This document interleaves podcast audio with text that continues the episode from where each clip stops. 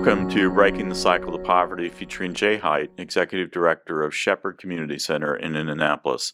On this episode, we are concluding our conversation about the 10 assets that Shepherd's leadership has identified as essential for a person to leave poverty behind permanently. Today, we'll talk about the importance of being future oriented and why acquiring enough money to be meet basic needs is increasingly difficult but also essential for sustained self sufficiency. Jay, what does it mean for a person to be future oriented and why is it so important? Scripture tells us, For I know the plans I have for you, plans for you to succeed and prosper. And it continues on, when you seek me with your whole heart. We have a whole generation of folks who do not believe they have any future. We, we have a generation who, if you were to interview them, would say, I don't know anyone who's not dead or in prison and they're this old. You know, I, I there's no way I'm going to live that old. I'll either be dead. You know, I, in some of our staff are embedded in the local high schools, and they will talk about violence to say when it happens to me, not if it happens to me. And and that transition means that I have no sense of the future. If we go back to the 80s, and it was just say no. Yes. You remember those campaigns. You don't do drugs because it could hurt you. Well, that doesn't work if you don't have a future orientation. You know, not to do these things or to have this high risk lifestyle because it might injure me. Well, living might injure me, so it doesn't matter. Yeah. We have to help our students, we have to help our families understand that they do have a future, that they were created with a purpose. And, and so it breaks down, Tim, real simple we sometimes have kids write their future. It's very telling. What do you want to be when you grow up? Something that probably you were asked many times. Sure. I was going to be a vet for the longest time. I, I wanted to be a veterinarian until I found out I was allergic to cats. and uh, that probably took that out. But I had this idea I loved animals. I love reading uh, all uh, all animal, no something. All creatures great and small. That one, uh, I love those books, and um, I couldn't be a vet, but I dreamt about it. And then I would read the Hardy Boys and was convinced I was going to be the next great detective. And um, you know, those places in our minds where we're able to explore what it looks like and what maybe the future for us is. Yes. Uh, I think it's one of the reasons why we have put such a great emphasis to reading because reading can take you places that you couldn't go otherwise. We're now using a green screen to help kids do that, to help them see that they have these possibilities. And this is what it looks like if you were going to go there. I, I um, we want kids to say, "I want to be an electrician." Great. How, what do we got to do between now to then to get you there? But it's possible. You could do that. For the kids who say, "I want to go to college," we want them to know that they fit in the seat of a college, and so we take them there, let them have seats there. We went on one college visit, and they gave those little thing uh, labels you put on your backpacks with their name and the college name on the other side, and the kids were ecstatic they thought that was the coolest thing. I remember when Luis came here and, and he showed up. He had got hired. He had been a, a student at Tech, and we got him working part time. And then he got hired full time, and became a mechanic at O'Brien Toyota. And he showed up with his jacket, O'Brien Toyota, Luis. You know, that's what gangs do. Gangs give you identity and a purpose and a future. And we've got to outwork the gangs. What what are some of the common obstacles that keep a person from planning for the future, thinking about the future, doing the dreaming that you're talking about?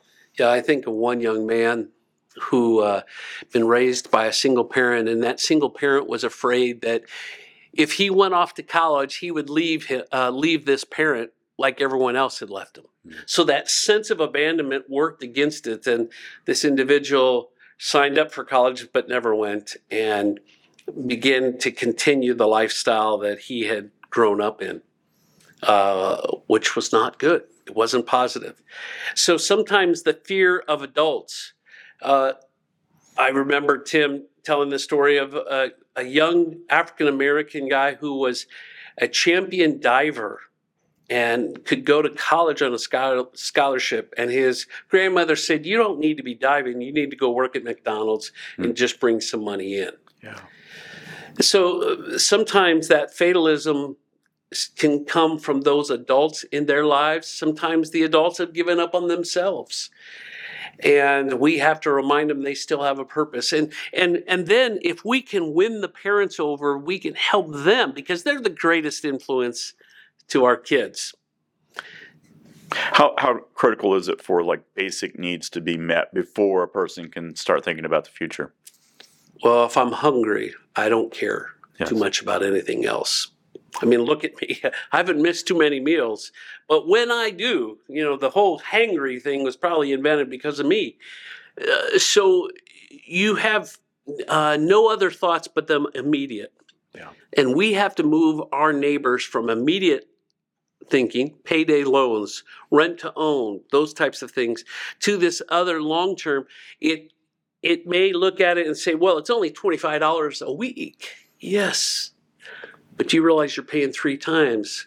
Well, there's I don't see any other way to have this appliance that I need in my house.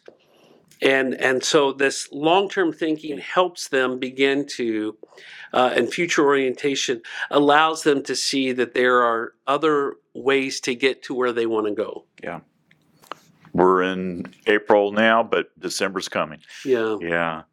Um, let's let's talk about money. You know, and talking about essential basic needs. Uh, you know, the final asset is is having enough money to to meet meet those basic needs. Um, Jay, help listeners understand why it's hard for neighbors to get ahead financially, and what are some of the common obstacles, and why they're so difficult to overcome. Yeah, right now we're dealing with a, a real crisis. We're thankfully working with CareSource uh, in a great way. Steve Smitherman, the president, has helped us uh, make this connection. But uh, anybody who was signed up for Medicaid during COVID, beginning in April of 2023, they begin being dropped off. Yes. And so we're now giving those names and we're contacting them and helping them figure out how to get signed back up. Because what's going to happen is someone's going to go to the doctor, they're going to have a procedure thinking they're covered mm. and they're not. Then they're going to get a phone call that says, You owe $2,500 for this. How are you going to pay that? Well, you and I would say, which goes to one of the other skills. Yes. Uh, we would say, can we set up a payment plan? But that's not offered. Instead, it said you owe twenty four hundred dollars. How are you going to pay it? Right. And our neighbors, so okay, just a minute, and then they run down to the payday loan, which is one of the top reasons for payday loans is medical, medical debt. Yeah. And so we're trying to get ahead of that. We know this that the lack of funds create a lot of the hardships excess money doesn't answer the problem, but the lack of money can cause many of the problems. Right. Uh, you know, I think many times uh, we've said in our Poverty 101 training uh, that poverty is being $6 short on your electric bill and having no one to borrow that money from.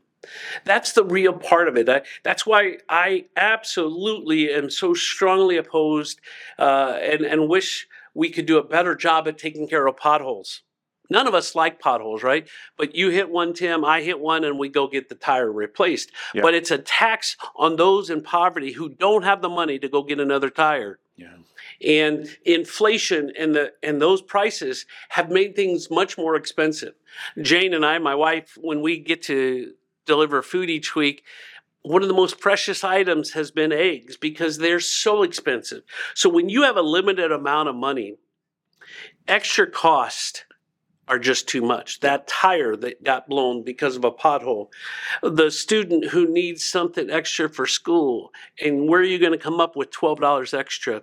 So many times that defines poverty. I've got to pay this bill. Uh, this medical bill came in and they want it all. And, you know, and if you couple the inability to advocate and navigate for yourself with the lack of resources, it puts you into a spiral that many times leads to bad choices. And so we want to help you. It doesn't just solve the problem by me giving you money, but if I can help you pay and then begin to acquire the skills necessary so you don't have to come back grow your capacity to reduce dependency. We've talked quite a bit in the past year about inflation, how it's affecting neighbors, putting a squeeze on their finances.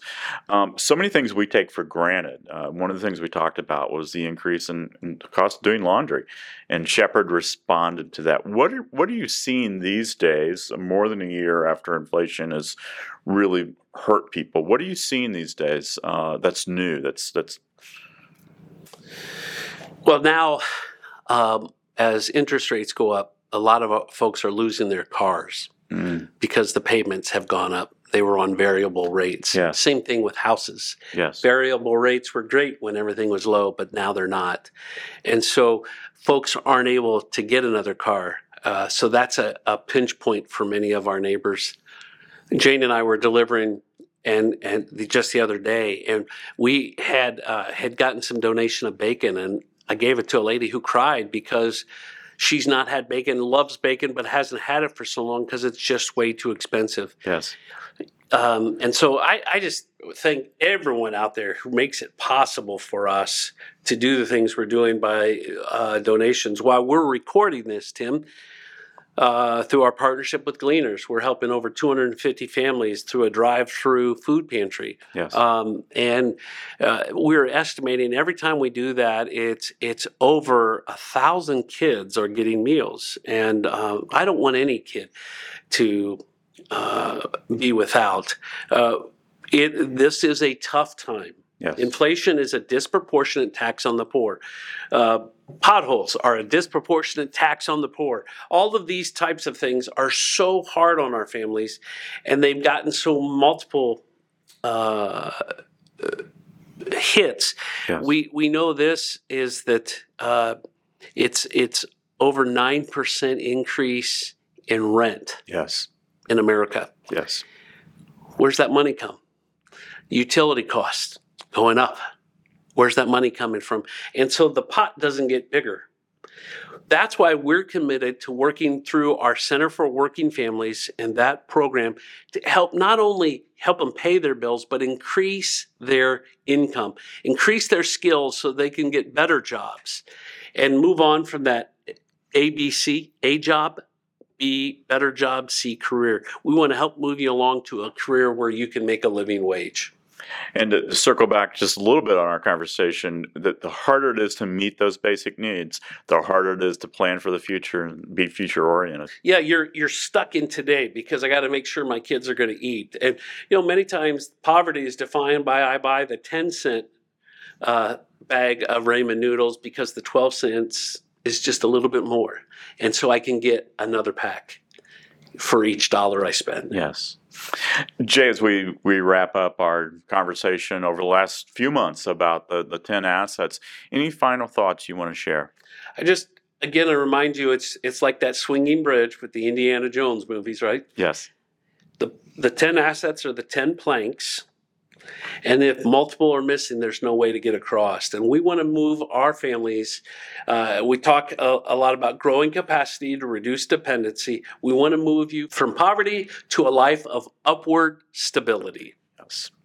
Thank you, Jay. For 37 years, Shepherd Community has made a lasting difference in the lives of thousands and thousands of neighbors, and the Shepherd team couldn't do that without the support of donors, partners, and volunteers. To learn more about how you can help, please visit shepherdcommunity.org. Thank you for listening. Thanks.